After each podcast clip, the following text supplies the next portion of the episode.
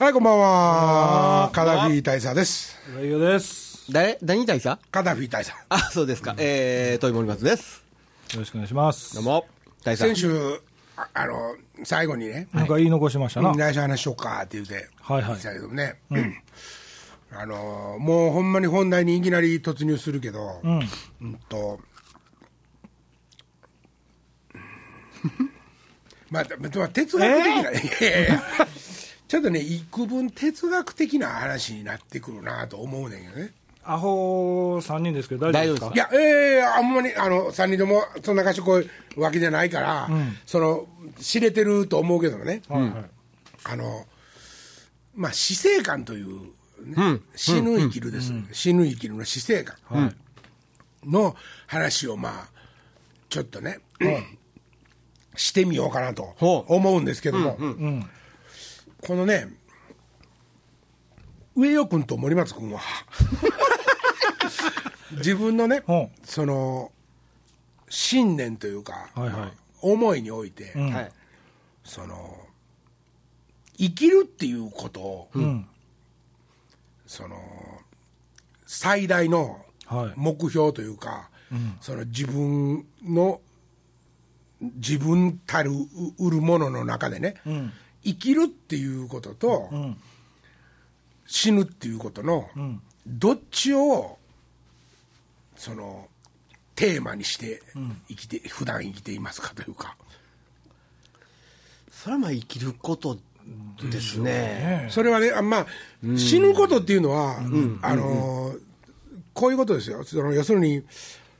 と、例えばじゃああまあ地震はちょっと適当かどうかははい。分かりませんけども、あの自己死うんまあ、じ事故でもいいですわ、その自分が一人だけポンって生き残ってしまったとしましょう、でこの時点でさてどう生きていくんかっうん。ていうあーちゃうなもし、例えばその守らなければならないものがあ,、ねあったとして、はい。その時に、んあのーどう、どうし、要するに死に、しあんたな、その前にこれ喋ろうと考えてたんやろ？そう考えてたまとめてこいや。いやいや、それがね、本当にね、難しい。その、うん。あの、君のためなら死ねるとかって、うん。よく言うじゃないですか。はいは言う人いますね。言う人いますよねありますね。い。なんかよう歌詞でもありそうな感じですな。僕はそう思いませんけどね。そう、だから、俺もね、今までというか、そのずっとね、はい。その、そら生きるやろってお思っ要するに死死っていうことが、最上の、要するに最重の目的、どう死ぬか、うん。どう生きるかっていう、こう、テーマが2つバンバンって並んどった時に、どっちを糧にしますかっていう話。ああ、やっと分かりやすくなりましたね。やっぱりどう生きるかですね。どう生きるか、どう死ぬかじゃなくて。まあでも、僕どう死ぬかかな。ここね、すごい大切なことなんやっていくことに僕は気づいたんですよ。ええ実はね、どう生きるかっていうこと、要するに生きるっていうことを、人間の要するに最大のはい。目標やとした場合に。じゃあ、ここに食べ物がもうこんだけで一人分しかないときに、もう一人と友達と、要するにだ他他人でもいいや、二、人で一つあります。ね、この時に生きるっていうテーマを持ってる人やとしたら、もちろん俺も含めて、食い物を奪わないといけないわけですよね、なんとしてでも、生きないといけないんですから。っていうことは、押しのけてでもまあ、行くわけですよね。うん。もう一人おったとしてですよ、押しのけてでも行くわけですよね。これが生きるっていうことをテーマに生きてる人なら、そうするであろうと俺は思うわけですよ。はいはい。ところが、どう死ぬかっていうことをテーマに常に生きている人は、その食べ物を友達に譲り、うん。もう自分が生きていると、君は気を使うんなら、はい。俺はここで自分の命も、うん。君は生きろ、で、まあ、例えばですよ、そんなこと、そんなかっこいいこと言うんかどうかと思うことして。でも、そそのどう死ぬかっていうとこには、うん自分で決める制限ができ、あの自分でい潔いというか、一番気持ちのいいとこが、あなんていうかな、選べる感じがするんですよ。ところが、生きるをテーマにししたら、もう自分では、もうなんかちょっと満たないな、こっから先、俺、そこまでしていきなっていうような見え方がするような気もするわけです。でも、いや、例えばその死をテーマに生きている人はね、例えばそのさっきの例えのシーンでね、えっと、自分がこう死に対して、いやそのまあ、自分なりのこうこういう死に方がしたいって、すでにその時にビジョンがあるならば、うんうん。それがその時にね、食べ物を奪い合って譲り、譲り合ってん。死ぬっていうことが、自分のその理想の死に方ではなければ、そこは生きるかもしれないじゃないあですか。そうそうそうそう、もちろんそうですよ。ね。だから、えっと、最後に、はい。最後にというか、こう、とどのつまりのつまりのところに、えっと、自分の死と、死をもってはい。集結することを潔しとしてるだけで、うん。まだ一緒に分けて食べていこうよとか、はい。はい。生きていこうよっていうことは、は大丈夫なわけですよ。でも、はいはいはいそその時にね、もし、まあそそええ話しました。その時にもしね、はい。その僕がですよ、ぼはい。はい。森松と一緒に生きよう、ね、半分ずつ食べて生きていこうよっていう時に、俺の哲学が森松から見て、死、死っていうこと、どう、どう死ぬべきかっていうことを考えてる人やっていうことが分かれば、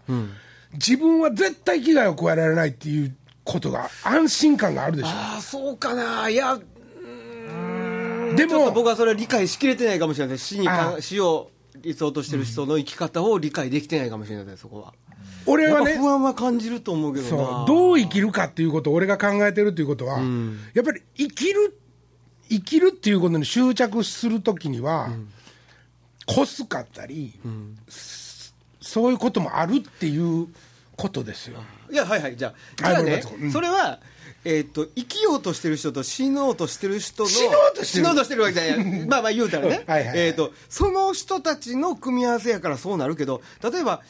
死のことを考えてる人と死のことを考えてる人が、はい。はい、そうです。どっちが先死んだろうかいう話になるんですかいやいやそれは、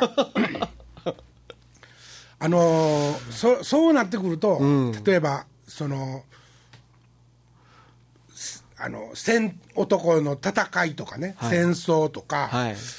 侍とか、はい。そういうとこに、まあ、なってくるんかもしれないですが、時代劇とかをね、あのー見てても、そんなにまあ、リアルにあのとあの時の哲学をね、その、リアルに捉えてるっていうもものは少ないですよ、ドラマとかね。でも、例えば映画とかで、侍とはみたいなことがどーんと一本芯になったような映画が、あとかを見ているとね、やっぱり、ずっと、あんな、なんていうかな、茶番劇みたいな赤穂浪士のお話でさえ、自分たちでほ主人のあ敵を撃って、みんなで主人の、ご主人様のところに、敵撃ちましたぞって報告に行こうと、要するに死のう、みんなで死のうっていう、要するに終わりを、潔さとしき決め決めたことによって、なんていうんかな、みんなが自分の最後のとこの一番清いとこは、すごい信頼し合えて守守れ合えるというか、はいせやねんけども、生きていかなあかんっていうことがあると、こすさとかずるさとか、俺は俺はですよ、出るんじゃないかと、やっぱ思っちゃうわけですよ、そこで。例えばそんなその時に諦めるやつがおるんなら、それは誠意に執着え生きるっていうことに執着してないんじゃないのって。ああなるほどな、ああじゃあ僕も執着してないんかもしれないですね。そうほんでねそういうことをねその考えていくとね、戦後っていうかなやっぱりその生きるっていうことのね、どう生きるっていうことばっかりがテーマに、日本っていうのはね。日本だけじゃないかもしれないけど、やっぱりみんな考えてきたんやと思うねん。でそれはそれがなんかね俺はなんかこう個人主義のようなねだから俺ねだからたちょっと自分でちょっと気持ち悪いなと思ってるのはねあのなんていうの？えっと右翼っぽい、はい。要するに要するにそっちの方のはい。発想にね、そんな本読んでるわけじゃないし、あれやけども、そっちの方の発想に俺がいって流れつい流れていってんねやって思われると、すごく心外、はあはあはあ。まあ左翼じゃないけど、はい。それは違うけど、うん。さでもなんかこうあの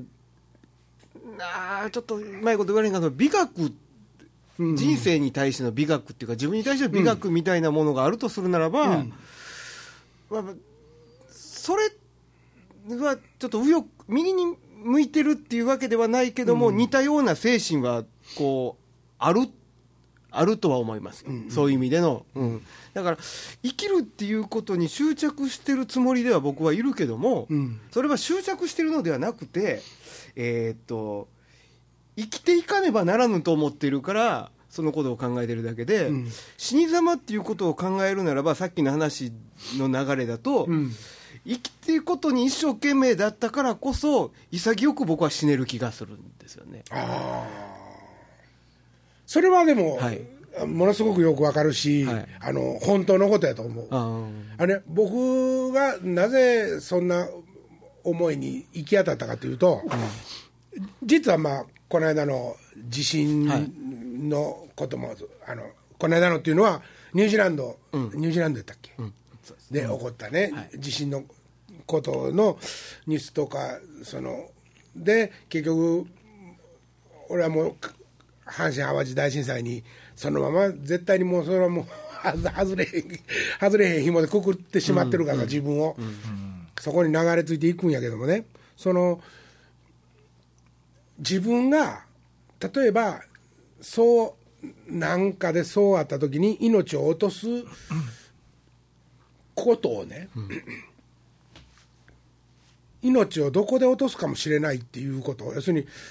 どういうことに遭うかもしれないとかっていうことをきっちりと真摯に真面目に捉えておくことの方が、そのなんていうかな捉えておくことによって逆に日々のよそのなんていうかな訓練 予防になったりとか、そのほんまに例えばその時にそうなった時にうろたえずにそうできるであろうとかシミュレーションのようなことを、なんかやる気持ち悪いって言われたらそれまでやけど例えば、あ街を歩いていて車にはねられたどういう状況ではねられて自分の体がどうなっている？の時に自分はどうするべきかとかどういう精神状態でおるべきかとかこうおりたいとか。あなんかそういうことをねその妄想ですね。妄想することによって なんていうんかなものすごく冷いろんなことに冷静になっていくしかえってリアルなことに対する見え方がこうすクリアになるような気がするんです。それが生きるっていうことだけに執着して生きていくっていうことをテーマにしてしまうと、そそ俺はねそのがむしゃらに死ぬまで生きるっていうことをそのなんていうんかなせなあかんのは人間以外の動物たちはね、はい。もうそう本能要するに本能と呼ばれてるものは、多分死ぬまで生きるんやと思うけど、人はすなんか人の死とか生とかってそういうもんじゃないような気がまあ自分の中にはあってね、そのそれは崇高なとかっていううぬぼれた意味じゃなく、やっぱりまあ知能を持ってそのこうやって語れるとか、はいはい。その喋れることがあるからね、そのなんていうんかな。生きるっていうことをあまりゴーンと大きなテーマに置いてしまうとね、獣化する？こ心が思いが獣化するという。ちょっと獣種かなり難しい話ですな。難しい話でしょ。あの割とほら若い頃からっていうか、まあまあ、いくつが若い、いや、よう分からへんけど、えー、とそれはええとして、まあ、僕、知り合った頃からやけど、死についてはなんか、すごい執着してはるでしょ。執着っていうか、さまあ、もうがなんかね、うん、いやよくでもね俺は怖かった単純に怖かった。死ぬっていうことがね。ずーっと。もう小学校の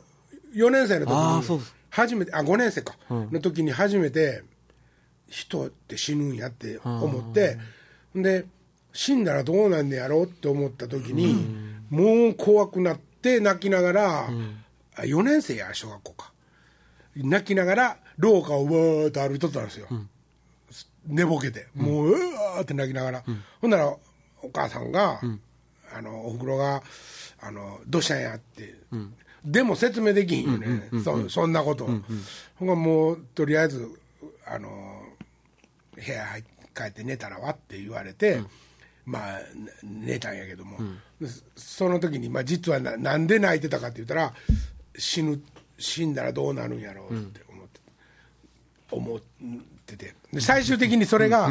小学校4年生ぐらいの時からそんなことが始まって4年5年6年生ぐらいになった時に桜田淳子のことが好きになったんです。はい、多分中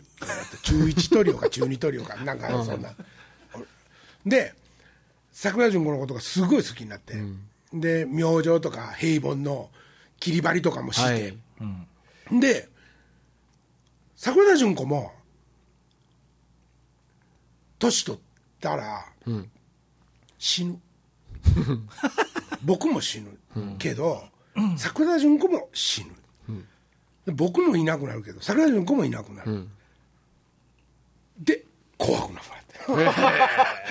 純子に救われたんや。いやまあねほんまにまあそうそうかもわからんけど。でもね、あの僕もねこんなことをね考えなかったですよ本当に。40ね、3ぐらいからかな。急にね死ぬっていうことにね、急にこう興味が湧き出したっていうか、怖くなってきてたんですよね。自分の人生の終着点が見え始めたっていうか、もうあ折り返してんなーって。あと同じぐらいしたら確実に死ぬんやななくなんねやなみたいなこと思いもしなかったですもんね、で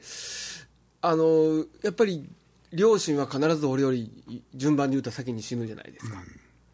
ほいだらやっぱり僕ら以上に僕以上に父や母はそういうことに対して考えてるんだろうなと思うんですよ。そうそうそうそう。それはもう、それはそうですよ。そうそうですよね。僕らより前を走ってるそうですよ、ほいだら、まあ、おじいちゃん、おばあちゃん とか、まあ、街にいる、見かける人、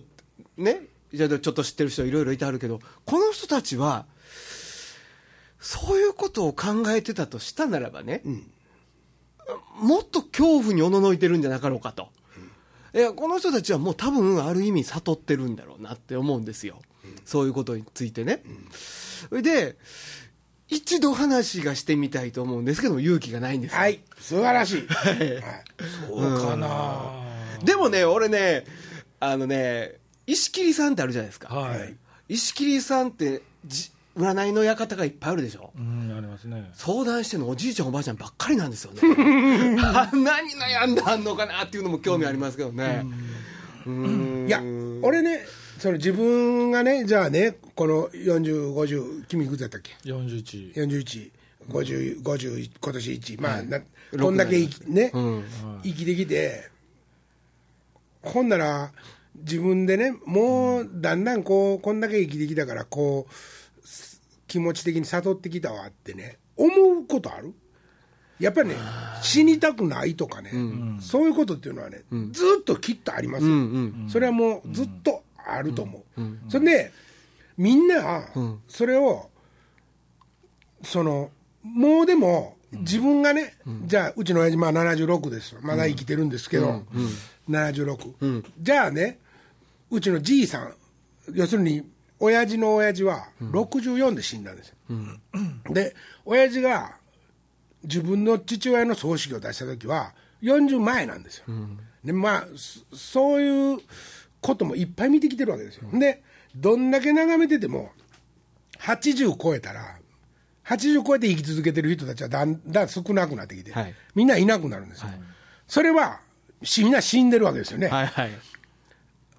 自分のじこう自分の寿命と横横一に見て、前を走ってるラランナーは、どんどん倒れていく わけですよね。っていうことは、自分もあそこへ行くに従って、倒れる可能性があるっていうことを、それも現実としてはい。悟っていくんじゃないですか、はいはいはいはい。きっとね。その、うん。うん。うんうんいや、うん、まあ確かにその現実としてね、その年配というか80超えた人たちが友達がだんだんあの亡くなっていったりっていうことを目の当たりはしてると思いますけど、ただそこに80におる人がね、そのほんまに例えば生きることとか、うん。死ぬこととかを、あの哲学的というか真剣に考えながら生きてる人って僕は少ないと思うんあれ真剣に考えるってどういうことですか？いや哲学的になんか考えて、人間哲学的というか、まあ、僕、ことは間違ってるかもしれないですけど、今、こういった話をしてたような内容のことを、実際考えながら生きてある人っていうのは、僕は少ないと思います。あ。のね、ここに、要するに、ここに宗教が生まれるわけですよ。それは何かというと、生きたいっていうことを、どんだけ願っても、さっきのゴールの話と一緒で、現実的に前で倒れていってるのを見てる限りは、人間っていうのは、ああ、せいぜいまあ90か100ぐらいまでしか生きられへんねんなっていうのは、もう人間は分かってるわけですよ。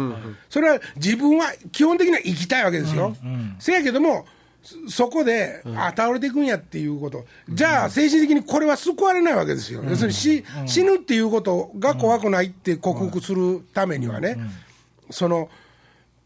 なんていうんかな、要するに倒れていくっていうことの現実を見ることは、諦めろって言ってるだけで、その死をの恐怖を克服してるわけじゃないんです。宗教っていうのは、そこから死んだら次の時代、世代があってっていう要するに死後の世界の安定とか幸せを説いてる、だからそれは誰もまだ見たことないわけですよね、そのバタバタ倒れてる人らが、そこは行ってたとしても、帰ってきて教えてくれたわけでもないし、だから誰も知らんわけですよ。せやから宗教が成立するわけですよね。宗教っていうのは、死んでからあとどうなるかっていう話なわけですよ。で、そうと違う現世宗教っていうのもまああるんですけど、詳しくはね、まだまだあれですけど、あのどっさり金持っていったら 幸せになるといいみたいなことを言う言い倒してるやつですわたいなまあまあ、そんなんは置いといてもね、はやっぱりね、あのこんなに盛り上がると思わんかって、すごい僕はちょっと嬉しいんですけどね。いやまあ盛り上がるというか、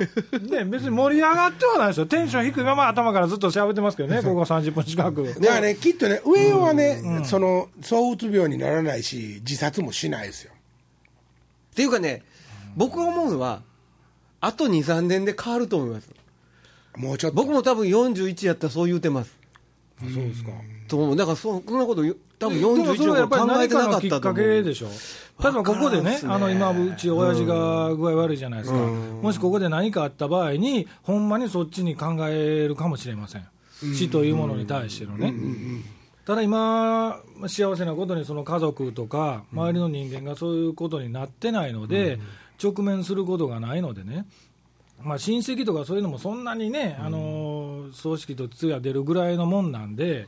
そんなに四六時中一緒にいてるわけではないので、そんな死と直接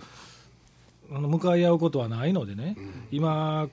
まだそういう経験がないから考えないですけど、まあ、確かにその高校とか中学校ぐらいの時って、自殺って、まあ、安易にね、死んだらどうなるんやろうとか、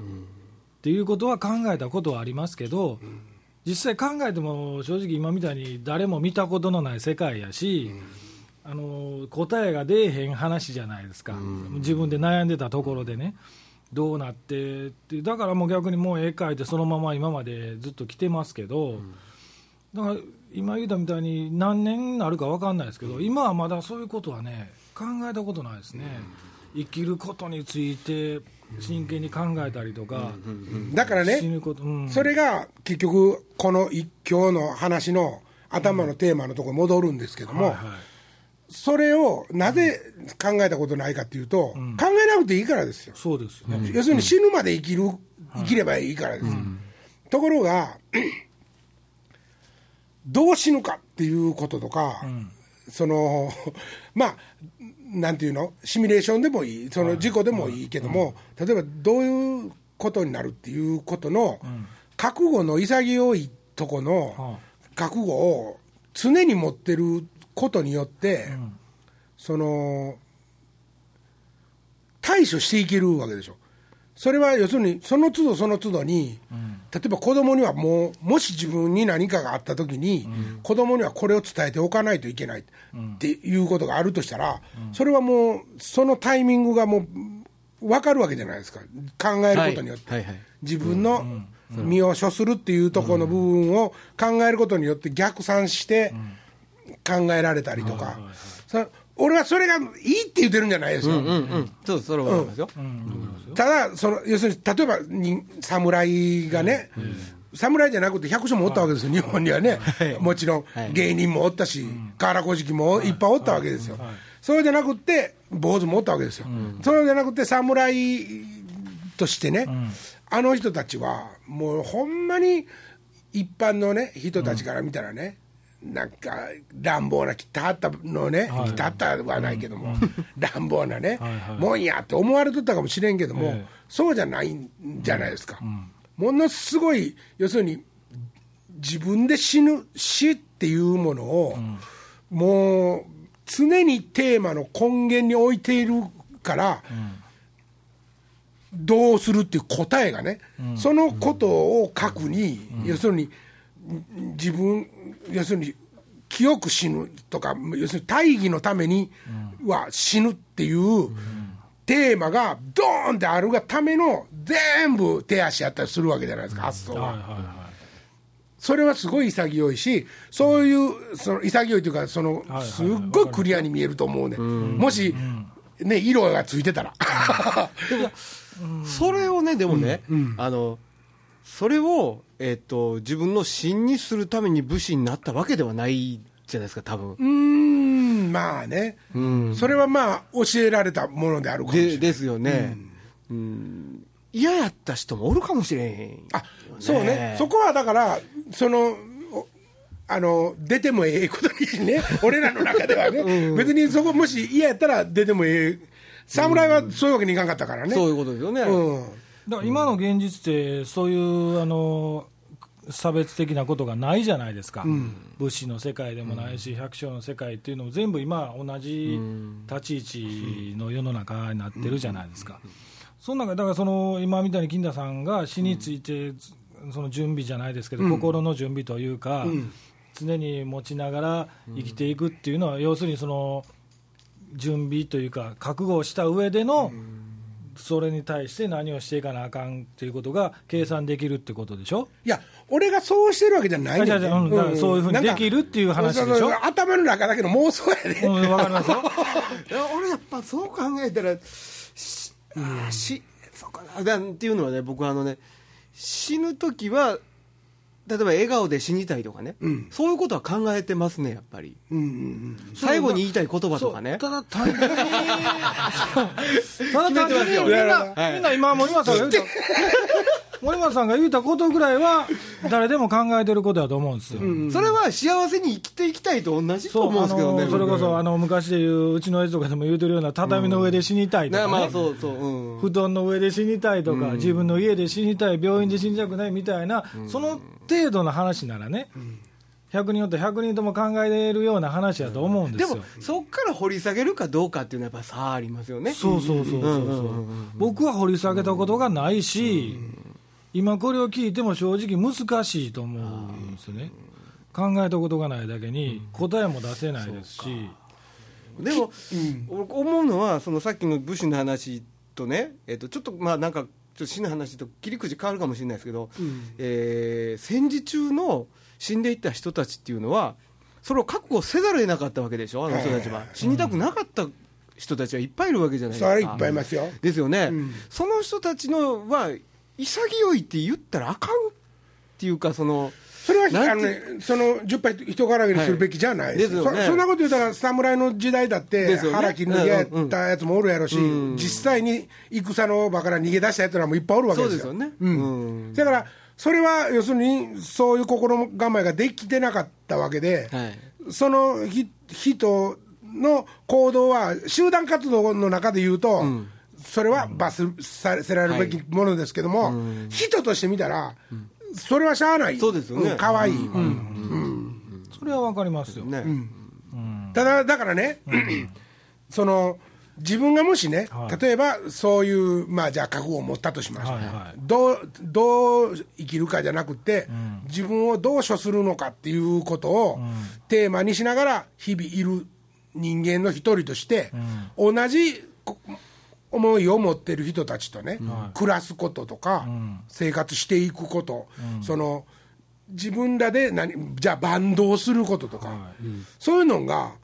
もっとなんかいろんななんていうかな安心感とか、そういうのがあるような気がするね。そうなんやろうかだってさ生きて絶対生きてやるでって言うてるやつは、最後の最後は、俺の腕く髪にきょるかもしれんわけやんか、そうでしょ？まあ言うたらですよ大きに満ちてるわけですよね。そうそう生きるっていうことに対してね、はい、で、俺は別にどう死ぬかっていうことは考えてるけども、こんな気違いに殺される死に方を選んでるわけじゃないやんか、ね、自分の大切な人がもう肉食わんと明日死ぬって言うんやったら、俺の腕噛めって言うかもしれんけども。うえーって、ね、生きたいって思ってるやつが髪に来たら、叩き殺しますよ。叩き殺して俺が食います、逆に。ええそれはそうですよ。そういうことですよ。なんか、いやーってやるとか、もう死んでいくとか、そういうことじゃないですよ。ええそれはおかしいはいはい。そう。思いとしてどう、どっちをうん自分のコアとして置いとくかっていうこと。なるほどねいやでもねそういうことを考えられる環境にあるっていうこと自体が幸せなんじゃないどういうことですか？いやだからさっき言ったみたいに災害に遭うてね、はい。そういうことも考える間もなく亡くなっていきはる方とかもおるわけじゃないいや、そんなことはね、際、今はの際になって思うことじゃないんですよ。そんな、だって、うわ、生きるとはって、そんな急に思いつくわけじゃないじゃないいですか。やそれはそういうことを考える前の若い子も亡くなってるとあるでしょそうそう。だから、俺だってね、もうほんまに、や、50になってきましたよ。これね、ほんまお恥ずかしい。森松にもさっき言われたけど、もう俺、自分の中ではもう 10, 10代からのテーマなんですよ。うんね、死生観っていうのは。で、その都度その都度ね、立ち位置はね、その死生観の立ち位置っていうのは変わってるわけですよ。えその自分がどの時代におるかで。じゃあね、もう50歳って言ったらね、もうすっごいリアルにね、考えたら、あと20年もすれば、もうほんまに命ない可能性もあるわけですよ。うですね。たった20年なんですよ、この20年を寝ながら、どんどんリアルにしていくわけですよ、まだ20年って言っても、ぼーっと20年じゃないですか、早いなーって。せやけども、それをに20分の1に割ったら1年ですよね、1年って最近あっという間でしょ、それを1か月にしたら、えー、この間2月1日だったのにもう26日みたいなことでしょ、はい。やそういうことなんですよ俺にとってみたら。うんそれはみんなそうでしょ？そんなことの繰り返しで20年なんてあっという間でしょ、は20年あっという間やなって言ってるけど、その20年後にはあっという間やったなって言うんじゃなくてもう永遠に分からなくなるんですよ。自分はな終わるわけですよ。なくなるわけですよ、まあ、最後に言いたいですけどね、あっという間やったわ、やっぱりつって、えあっという間やったって言いたい、うん、言いたいよね、それは言いたい、まあ、本当に言いたいな思ってるのはそうちゃ う違うんですけど、それはでももう黙っといてやっぱり、えうん。でも、あ先にしなあるかもしれんいやいやそうかそう。いいですか？え俺の方が先なんか言うわ。あわかりました。っていうか勝手にせえ2人で。俺ね、あ多分ね、ものすごいちっちゃい子になるかもわからんけど、花火払いくくっといて、花火払いくくっといて。俺、あの、あの中へこう、ねはいみんな悲しみの中で、ねバーって入れてるのに、中で火たって、あの、自分の長男がね、はいこう投げながらバッとボタン押したら、パパパパパパパパって。っていうかね聞こえへんと思うわそうかな聞こえへんと思うわ花火巻いて、花火巻いて、花火巻いて。それおもろいですね、でも。ね、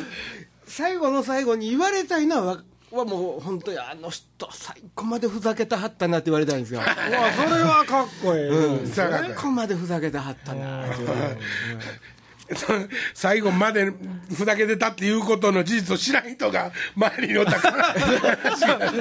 あの人死ぬ時ぐらいなわけわからんことしたはんで近所のおばちゃんとかは間違いなくそういうやろな、いいですもうそれでいいああ俺ねほんまに今日あの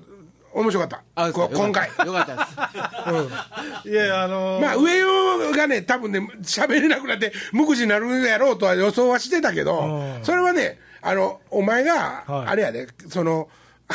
話についてきてないんじゃなくって、ん。このことを、ん。そのお非常大きく思ってないっていうことだけやからね。いやいやだから僕も別にそういうことですよ。考えたこともないし、もううん。僕もなかったもん正直あの失礼な話考える必要もないと今まで思ってたんで、そういうことはね、うん、そうやね。だからだから逆に僕びっくりしましたよ。そんなとこまで考えて生きててたのあのしんどないんかな。いや楽しいですよ。しんどい。しんどいのはしんどいな、あですか。うん、しんどいもなっと楽に生きたらええのになと思いますけどね、楽に生きる、うん、なあそこはもうでもまあうおううおうやね朝が。ある意味楽に生きてるんですよね。うんそうやね。どっかではね。うん。うん。どっかでは他の人のルールとは違うところで楽してるかもまあしれない、言うたらこの年でフリーターなわけじゃない。そういう意味では気楽に生きてきてるはずなんですよ。だから僕もそれはあのそのなんかなんていうかな自分で捨てたもの大事に持ってるものの差やと思ってるからうん一般の人とはね。はいはいはい、うん、だからこのままやっぱりあの最後までわーって言いながらパタンって倒れれたらええなと思ってますけどねやっぱり、うん、まあ、要するに気違いいうことでしょ、まあまあ言うたらそうですね、それはもう間違いない。ね、まあ、今週この辺にしときましょうか。はいさよなら。はい。さよなら